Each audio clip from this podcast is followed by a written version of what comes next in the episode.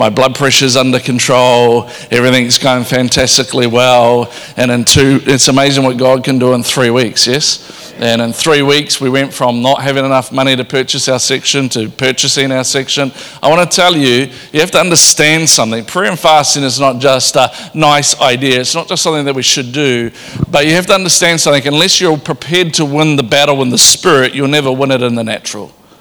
The reason why some of you struggle so much in the natural is because you've never won it in the spiritual.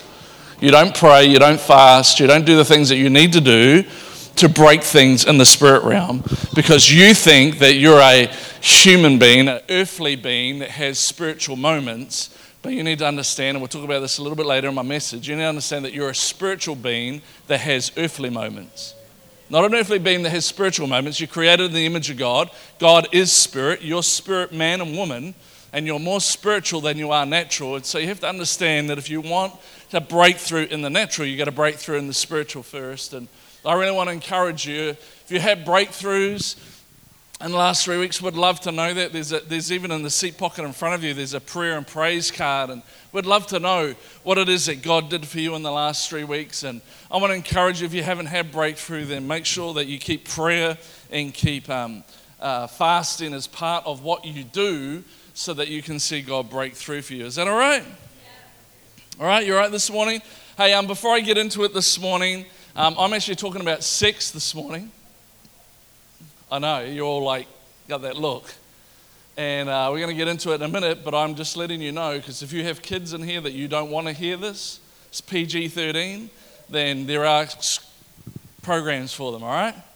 So don't don't come to me afterwards and say, I, I didn't really like that because my kid was sitting in there. We have programs for your kids, but we're going to talk about sex this morning, and because uh, we're doing a spiritual strongholds series, and one of the strongholds in our worlds that we talked about last week was addictions, yeah?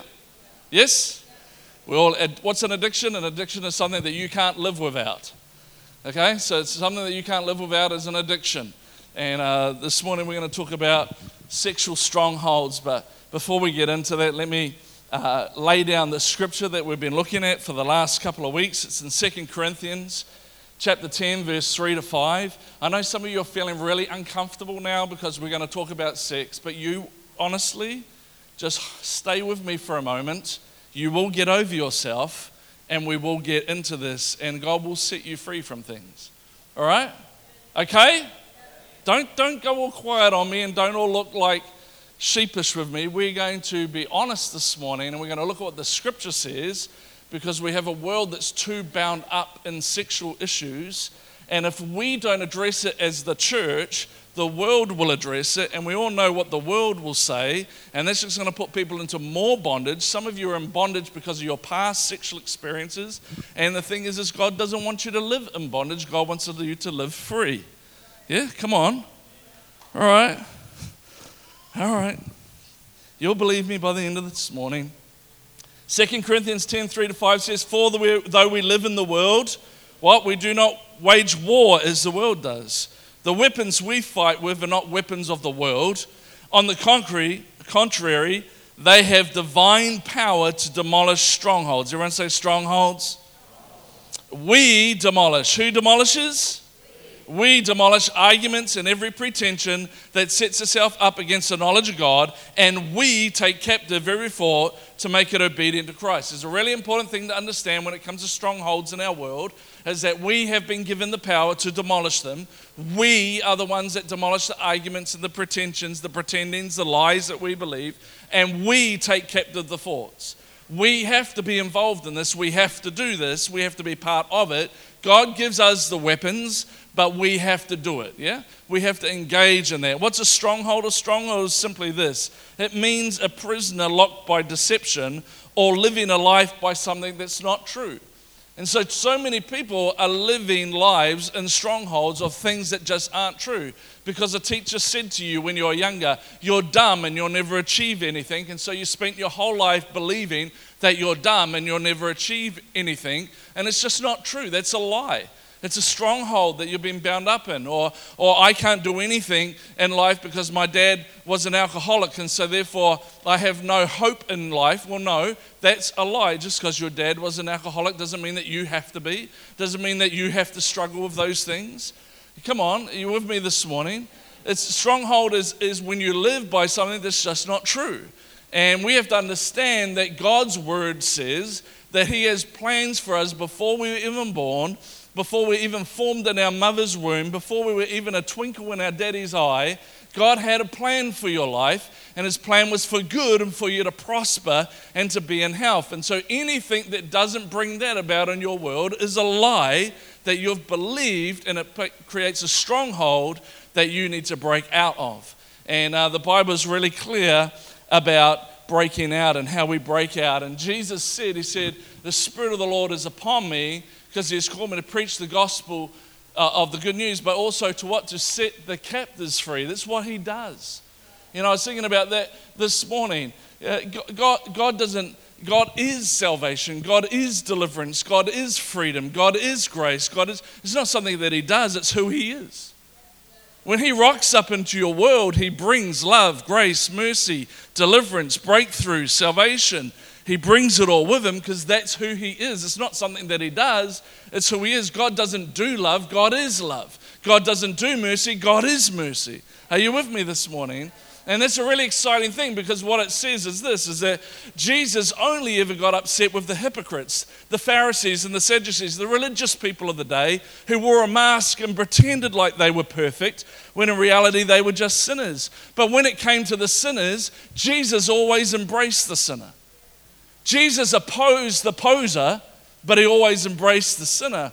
And the great thing about this this morning, as I talk about this, is that so often we, we put up a pose in regards to the sexual things that are happening in our world, and, and when you put on a mask and act like you're all okay, God opposes that. But if we could just come this morning and go, you know what, I'm a sinner, and I've got this stuff I've got to deal with, God embraces that.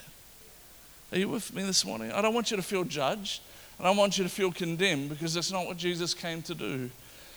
But he came to set us free. But we have to talk about this stuff, because the reality is, I know this makes some of you nervous, but the reality is, is our sexuality is under assault.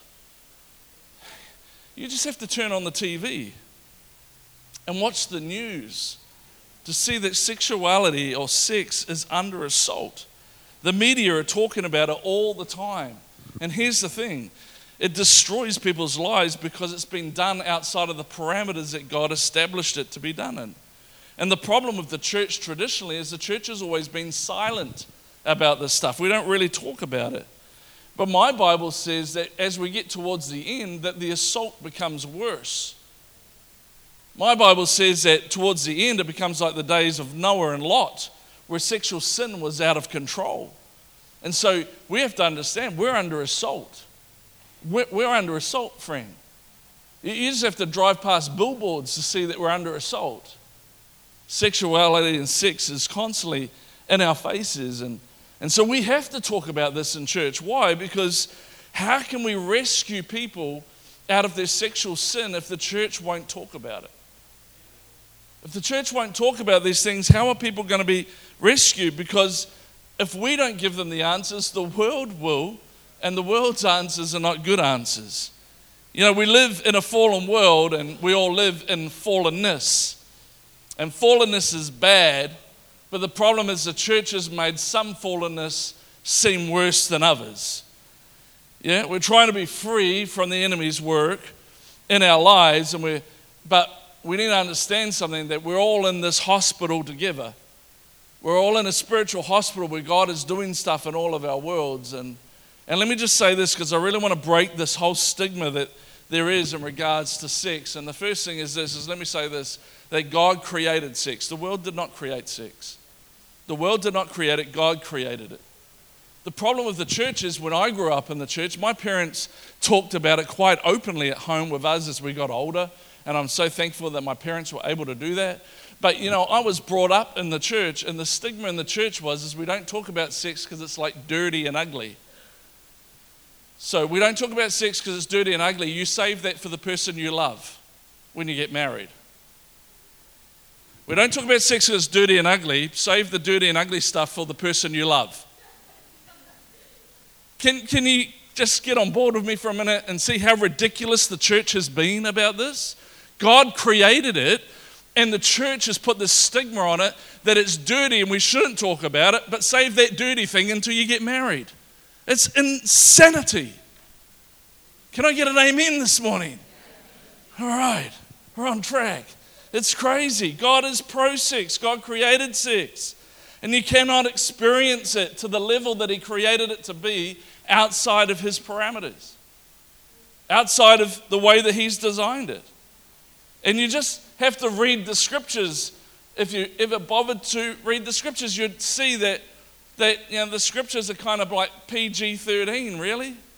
You know, in Proverbs five, it talks about, may your wife, may her breasts always satisfy you. The Bible's not afraid to talk about this kind of subject. It says, may, may she always, may you always be captivated by her love. That word captivated in the Hebrew means intoxicated, as in drunk on her love. In other words, bow chicky bow wow every time you see her. The Bible's not afraid to talk about these things, and so we have to, as the church, we're going to remove the stigma around this stuff, and we're going to stop letting the world define sex and discover the wonderful things that God has to say about it. Are you with me this morning? Yeah? Come on, we, we need to do this, because otherwise we're going to grow up in a world, and our kids need to know the right ways and not the wrong ways. And so we come to Romans chapter one, verse twenty-one to twenty-five, and it says this: they knew God. In other words, they were Christians. They knew God, but they wouldn't worship him as God or give him thanks. In other words, they knew him, but they wouldn't give up their life or the way that they wanted to live for him. They're Christians, they knew him, but they just wouldn't give up their lives entirely for him. And they began to think up foolish ideas of what God was like. In other words, they started redefining God's standard so it fits their lives. Do you know there's a massive amount of pressure at the moment in the Anglican church for them to accept gay marriage? It's people making up their mind of what God should be like. And as a result, in other words, because people ended up doing it their way, this is the end result of what happens when people do what they think instead of what God thinks. Their minds became dark and confused. Claiming to be wise, they instead became utter fools. And as a result, they did vile and degrading things with each other's bodies. They tra- traded the truth about God for a lie. You see, when we start defining what we think God is saying, we get ourselves into all sorts of trouble. And we live in a world right now that is trying to, and even in the Christian world, it's trying to define a new standard for sex. I've heard Christians say this: sex before marriage is okay. That was back then. That was Old Testament. We're in the New Testament now. The, the thing that, can I just say this for you this morning, because the thing that I, I think people don't understand is I think when Jesus came and brought grace, that what Jesus did was lower the standard. But Jesus never lowered the standard, Jesus upped the standard. You've heard it said that if you do this, it's adultery, but I'm telling you, if you even look at a woman that way, you've committed it. Jesus lifted the standard. Grace doesn't lower your standards, grace increases your standards. Grace is not a backstop in case we sin. Paul said, it's because of grace I do not sin. Are you, I know this is a little bit strong for you this morning, but I'm just trying to set a platform for you, because there are some sex lies that we have been told, and, and, and we're going to go through those this morning. The first one is this: sex is an animalistic action. What do I mean by that? Well, it's, it's just like the animals. You feel like it, you just do it. If you, if you feel like it, you just, you just go with it. You know, you should respond to your feelings, because your feelings are who you are. How many people know your feelings are not who you are? How many people know your feelings lie to you? Who you are is what God says you are. You're made in the image of God. And if I followed my feelings, if I just did whatever I felt like doing, friend, I could not be your pastor. I could not be up here. If I just did whatever I felt like, I could not be on this platform. You just can't follow your urges like animals do, because we're not animals. You can't just do whatever you want. It's just, it just doesn't work that way. You know, I was, I was talking to a, a teacher this week who was having a class this year. Is a little bit tough, and when I saw them in the supermarket, they look, they looked like they were ready to go and sleep for about five years. They just looked absolutely exhausted after a week with their class. And I jokingly said to them, you know, if you murdered them, everyone would understand. Now, she may feel like murdering her students, but how many people know that she can't? Yes? You might feel like throttling your kids sometime, but how many people know you can't do that? You can't just do whatever you feel. Sex is not animalistic. It's not based on feelings. It's not based on whatever you feel like doing. The second thing is, oh, sex is just a recreational activity. It's just for fun. You know, it's just a summer fling. Um, no, God created it so that when you have sex, there's a union of soul and spirit between two people. That's why he says the two become one flesh. It's not just fun. It's, it's a union of coming together. It's two people becoming one. It's not just fun. It's a lie. Sex is an isolated event. It's just something that happened in a time frame, and and you know, it just it just kind of happened. It doesn't really matter. No, God designed it this way, that when the two become one flesh, that when when I make love to my wife, she becomes part of me, and I become part of her. You, you, you can't just walk away, because a piece of you is gone with that person. And now you're carrying a piece of them, is what the Bible says. I don't know about you, I have enough trouble carrying me around without carrying around fifty other people. Are you with me this morning? The world lies, and it says whatever happens in Vegas stays in Vegas. Um, no, whatever happens in Vegas hollers out your soul and ends up in the counseling room. Fourth thing is this, is sex is just physical. No, it's not. It's not physical, it's spiritual. It's spiritual. Why? Because as I said earlier, you are a spirit being made in the image of God. There's more of your life that is spiritual than you realize. You know, like I said earlier, you're a spiritual being having earthly moments. You're not an earthly being having spiritual moments.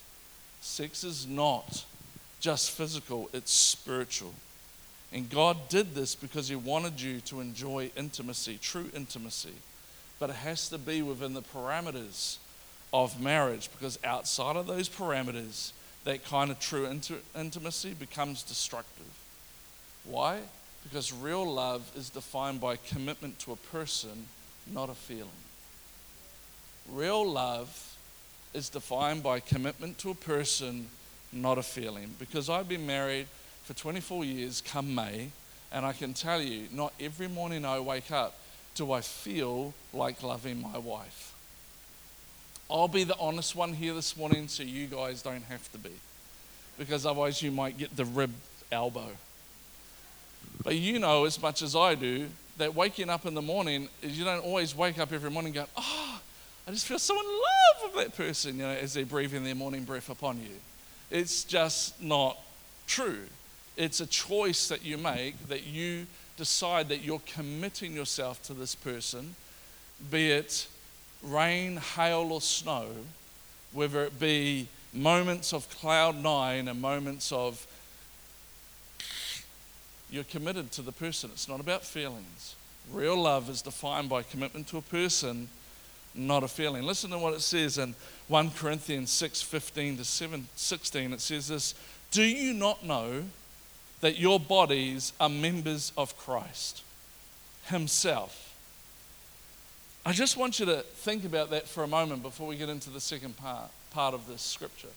Do you not know that your bodies are members of Christ himself? In other words, he's saying this, that you are God's house. Your body is where God lives. We know there's another scripture that says that you are the temple of the Holy Spirit. It's where he, you're his house. It's where he lives. But there are some things that we do with our bodies that we would never do inside this building.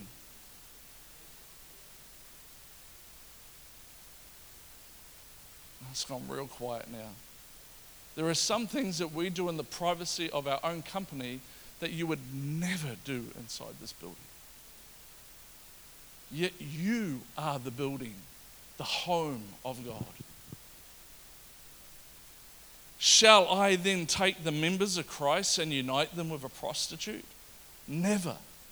Do you not know that he who unites himself with a prostitute is one with her in body?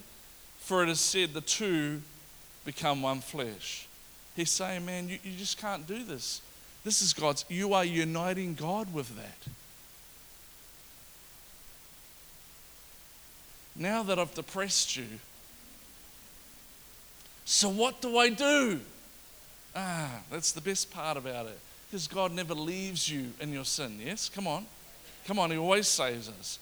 First Corinthians six, eighteen to twenty says, this is what you do. Flee sexual immorality. All other sins a person commits are outside the body, but whoever sins sexually sins against your own body. Do you not know that your bodies are the temple of the Holy Spirit, who is in you, whom you have received from God? You are not your own. You are bought with a price. Therefore, honor God with your body. So what do we do? We flee. We flee. It says flee sexual immorality, run from it, get away from it. Whatever you've got to do, run. We know that Joseph did that, don't we? He ran away from Potiphar. He fled the sexual immorality. Honor the Lord with your bodies. Make sure that whatever you're doing brings honor to God. Make sure that whatever you're doing with your bodies is what you would do in here. Especially if you're single. Make sure that we are honoring God, because I believe God wants to set you free from sexual strongholds and any shame or guilt that you have associated with that. In First Thessalonians four, verse three, and then in verse seven, it says this, God wants you to be pure and to keep clear of all sexual sin, for God has not called us to be dirty-minded and full of lust, but to be holy and clean. So, I say all that to say this. I'm about to tell you how you can break sexual strongholds and how God wants to set you free. So before we get into that, I just want to pray, because I can just feel in the atmosphere right now, there's just a really kind of like mm, uncomfortableness. And, and I'm not bringing this up this morning because I want to embarrass anyone. In fact, in, in the first chapter of Colossians, there's this great scripture that says that God is like an accountant who goes around reconciling your account to make it whole again. And I'm believing that before the end of this morning, that your sexuality, your sin, sex side of your life, that God is going to be like an accountant, and he's going to go out and get all the bits that you've given away to people, and he's going to reconcile you and make you whole again. Because if God can heal cancer, he can give back your virginity. If God can heal uh, people that have broken bones in their legs, God can heal your sexuality. And I so believe that this morning. And I believe that God, what's what God wants. He's not here to condemn you. He's here to show you that you need him to go and reconcile and make you whole again.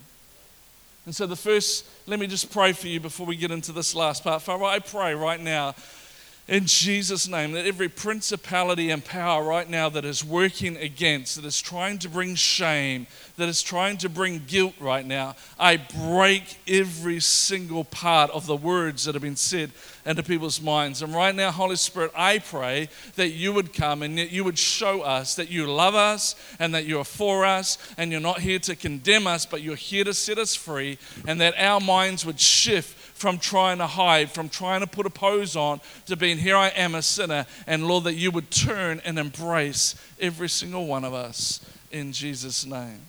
The first thing that you need to do is make a commitment to God's way. If you've got a sexual strongholds in your world, the first thing that you've got to do is you've got to make a commitment to God's way. And to make a commitment to God's way is not about feeling it, it's about choosing it. Okay, you with me? It's not about feeling it, it's about choosing it. It's about choosing to do it God's way. I won't let my feelings guide my life. I'm making a choice to trust God that he's got this right, that he knows what he's talking about. And so I'm going to go back to the Creator's instructions in regards to this. I, I am going to choose to do it his way.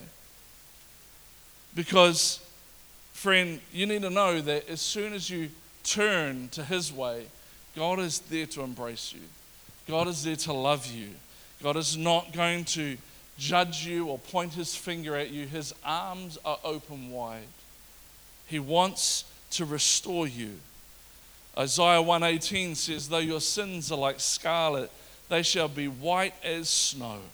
Though they are red as crimson, they shall be like wool. What is Jesus saying? He said, friend, I am here. Turn to me. Come on, let me embrace you. Let me set you free. Let me forgive you of your sin.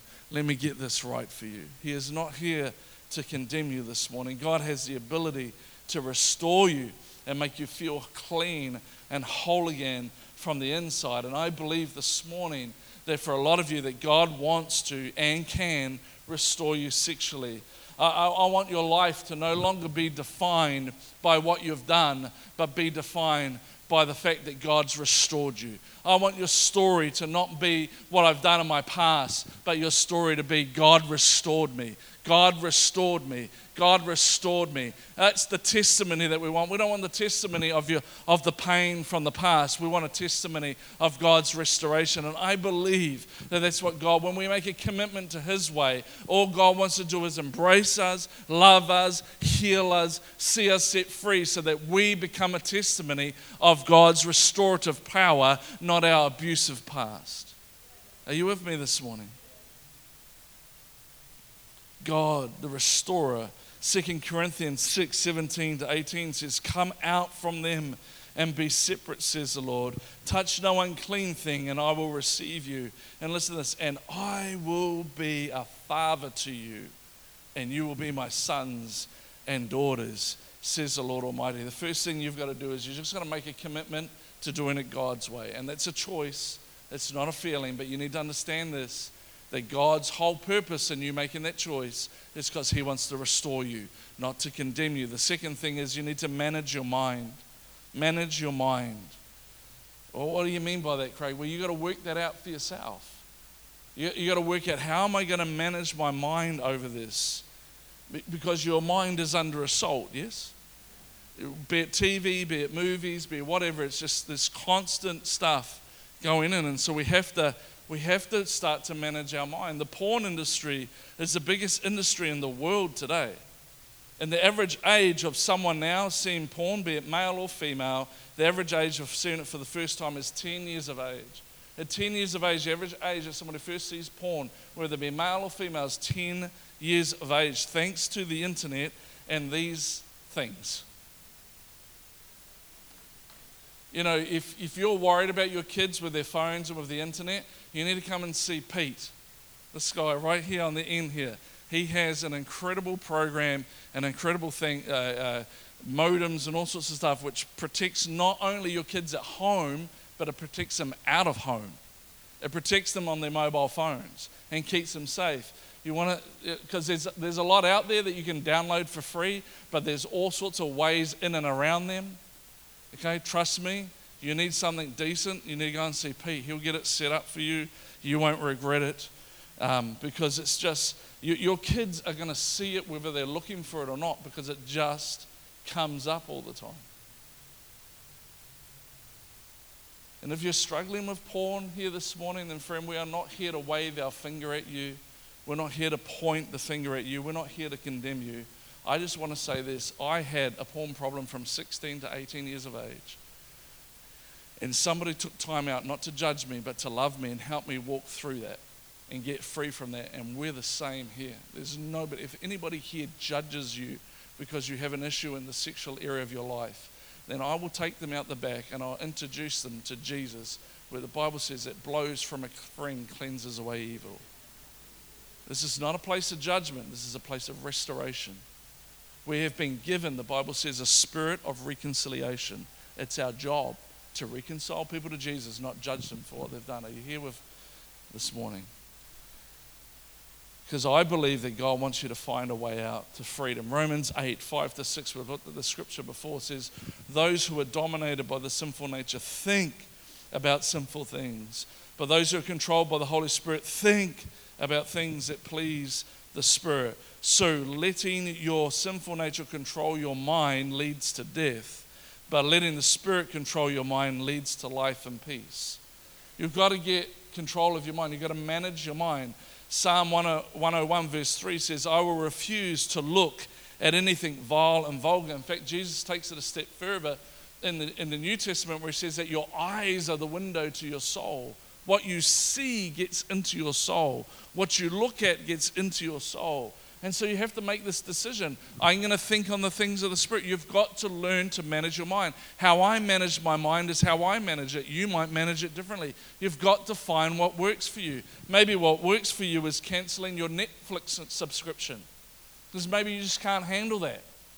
Maybe it's canceling something else, or or getting rid of, or, or going to Pete and getting something set up on your home and on your mobile phone so that you're safe, so that you're protecting yourself. There, there are plenty of things out there that we can find where we can help us to, to manage our minds, to get our minds in the right things. What you see and think about absolutely matters. And so you have to find what works for you and learn to manage your mind in this area. You have to work it out. You have to work out, what's a problem for me? What's an issue for me? Maybe it's those, those romance novels is an issue for you, because you end up fantasizing instead of actually having a true sexual relationship with a husband or spouse. Maybe it's the Women's Weekly rubbish, or Cosmopolitan, or whatever those stupid other magazines are. If you put rubbish in, you get rubbish out. Come on, friend. You have to realize, I've got to manage my mind. If something's a weakness for me, I have to get control over it. I have to manage it. And the last, the third thing is this, is maintain healthy relationships. The first thing is, you've got to make a commitment to God's way. The second thing is, you want to get free, you've got to manage your mind. The third thing is, you've got to maintain healthy relationships. A right, right relationship in this area can get, can be the key to all of it. Can be the key for you breaking through. First Corinthians fifteen thirty-three says this, do not be misled, bad company corrupts good character. So as much as bad company corrupts good character, good character, when you hang around people of good character, it helps you have, I know this is tough this morning, if you hang around people of bad character, you end up with, if you hang out with people of good character, you end up with, there we go, brilliant, you're so good this morning.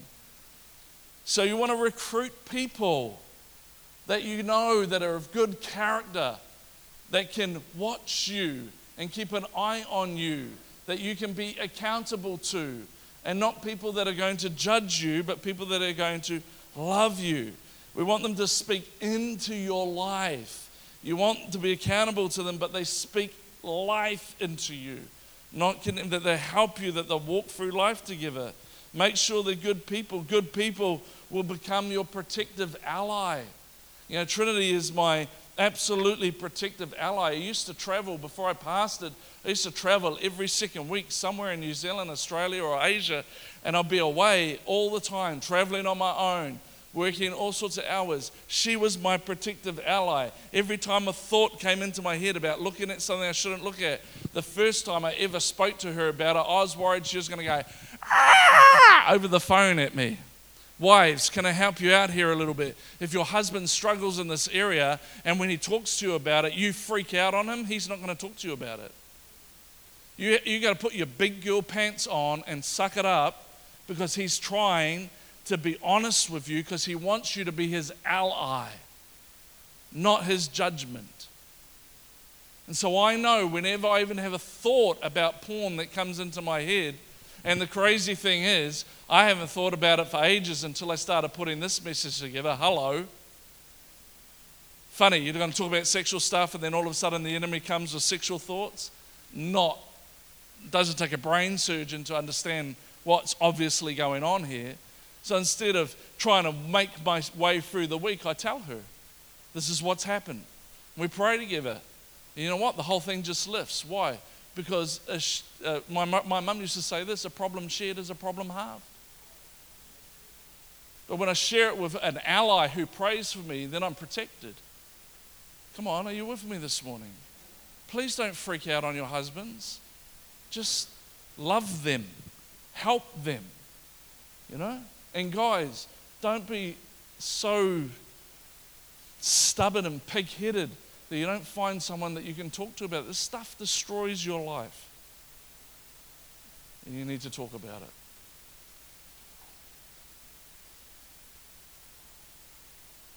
This is why connect groups are so important, because in a connect group you can find an ally. You can find somebody that you can talk to that will help you win. Help you win. This is what it's all about, friend. You need healthy relationships that help you win. That help you win. Listen to this, James five sixteen in the Message version says this: make this your common practice. Your common practice. Make this your common practice. Make this your common, is this getting through? Common practice. Common practice as in common practice as in regular practice, as in do this all the time. Practice your common practice. Confess your sins to each other and pray for each other so that you can live whole and healed. Make this your common practice, that you confess your sins to one another, someone that you can trust, so that you can pray together and be whole and healed. You confess to him for forgiveness, but we confess to one another for healing. Come on, friend, we've just got to make this our common practice. We've got to take the facade off. We've got to take the mask off. We've got to be honest with somebody that we can trust that's going to pray with us so that we can be healed and whole again. Make this your common practice. Make this your regular practice. You're not saying, um, if you want to understand, um, I need you to understand that, that you're not being delivered from something, but God's trying to deliver you to something. He's not delivering you so much from, from the sexual stronghold. He's trying to deliver you into something. He's trying to deliver you into his plans and his purposes. You're not just saying no to that. You're actually saying yes to a better life. You're saying yes to a better relationship. You're saying yes to a better marriage. You're saying yes to a better relationship. That's what you, you're not saying no to something. You're saying yes to what is better and ahead of you. And there are two things that keep me uh, I'm pursuing uh, cleanliness and, and pursuing the purity in this area. There's two things that absolutely help me. The first one is obviously my family.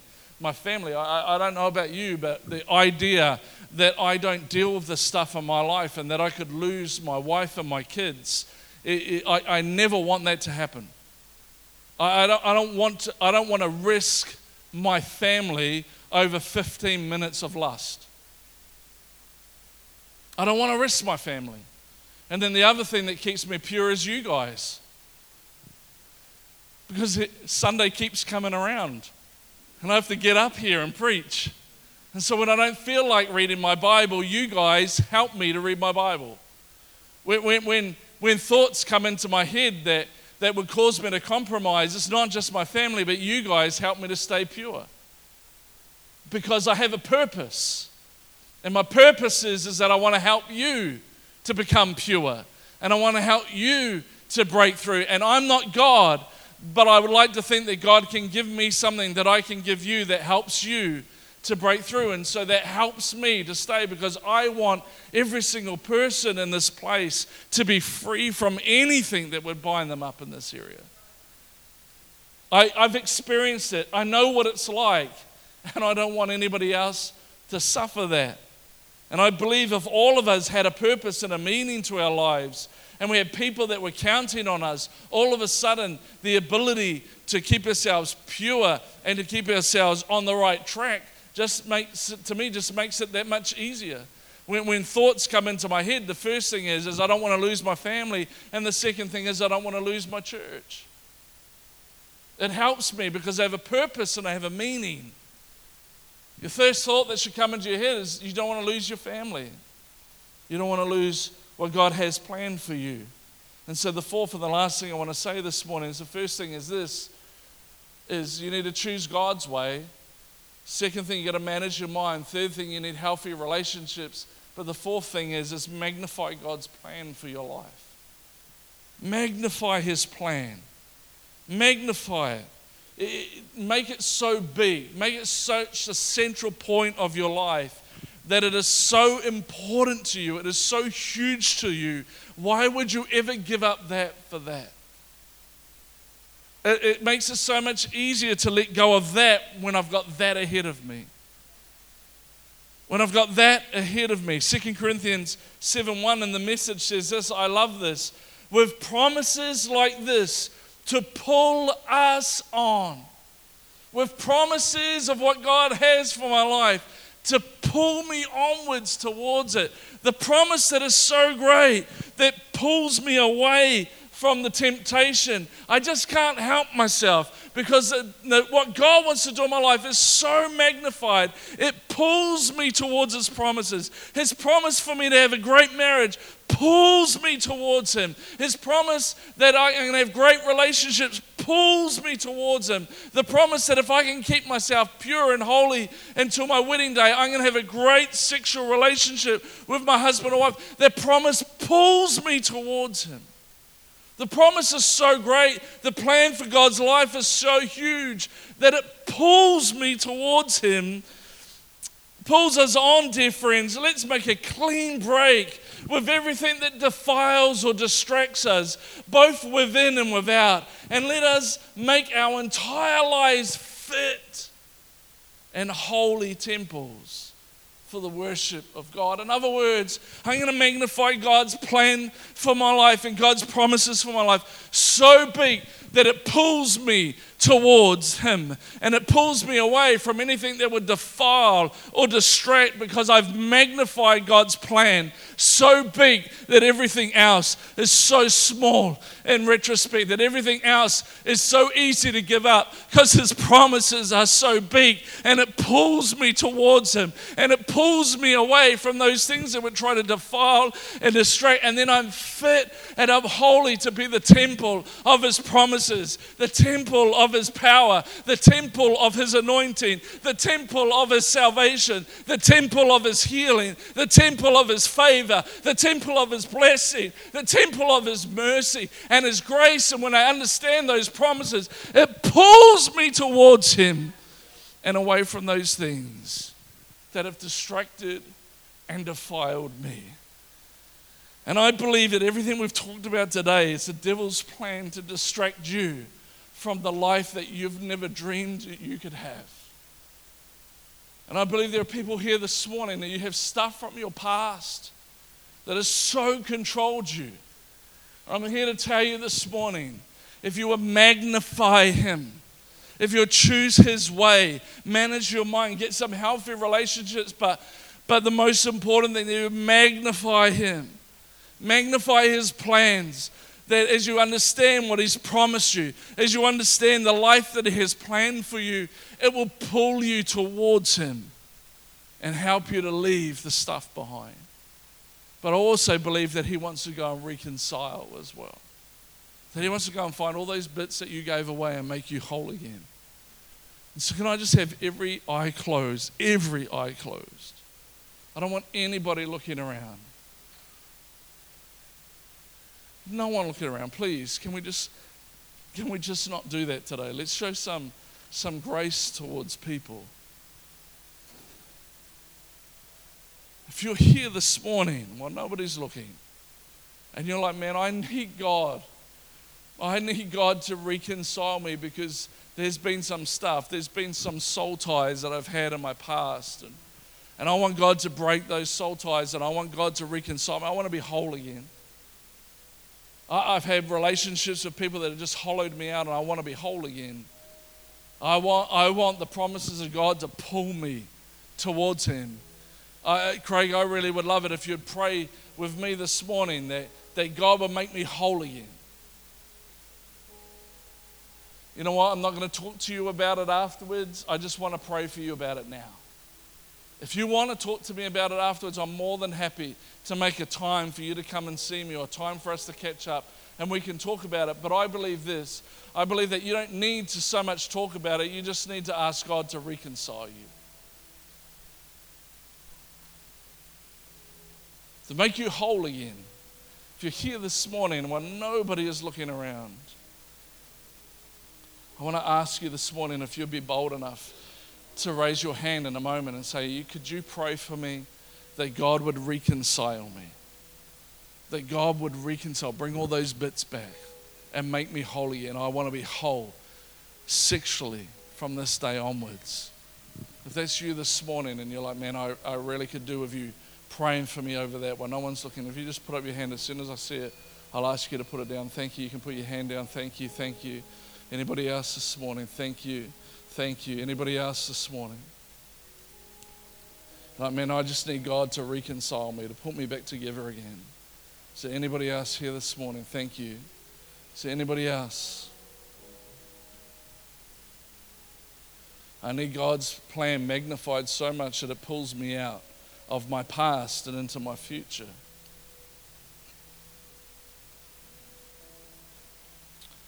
All right, let's pray right now. If you're a Christian in this place and you didn't put your hand up, then you need to be praying for these guys, because remember, this is spiritual. This is not, this is not physical, this is spiritual. And we need to break through in the spirit for these guys so that they can live whole in the natural. So let's pray together this morning. Father, I thank you so much, Lord, that you came into this world not to condemn it, but to save it. It's what you do. You save. You save and you deliver. God, you restore. It's what you do. It's who you're about. God, you're not here to point fingers this morning. You're not here to wave fingers this morning. You're not here to judge this morning. You committed to us that if we would turn to you and say, God, I'm a sinner, that you would embrace us, that you would love us, that you would restore us, that you would make us whole again. And so I prophesy over every single person that raised their hands this morning, that all the pieces of them that they've given away through their lifetime, right now, Holy Spirit, go out and reconcile. Get all their bits back. Get all the part of them that they've given away, that the enemy has stolen, and bring it back to them, that they will be whole again, that their relationship from now on and their marriage will be so much richer than it's ever been before. God, for those that are single, God, that they'll feel so whole again. God, that they know that you've restored them and that you've made them whole again, that they don't have to worry about their future because God has restored me. God, I pray right now that you would magnify in their lives the plans that you have, that the promises would pull them towards all the great things that you have, that they'll be able to leave behind the past and the guilt and the shame and the things that have defiled them, and that they'll be pulled into the promises of God this morning, into all the great things that he has planned, and they'll be able to look back on this day in March two thousand eighteen and know, God changed my life. God reconciled me. God healed me. God restored me. And I have what I have today because of that day when God saved me and God restored me and God made me whole again. And I have the great marriage I have today because God made me whole again, because that's what God does. He sets the captives free.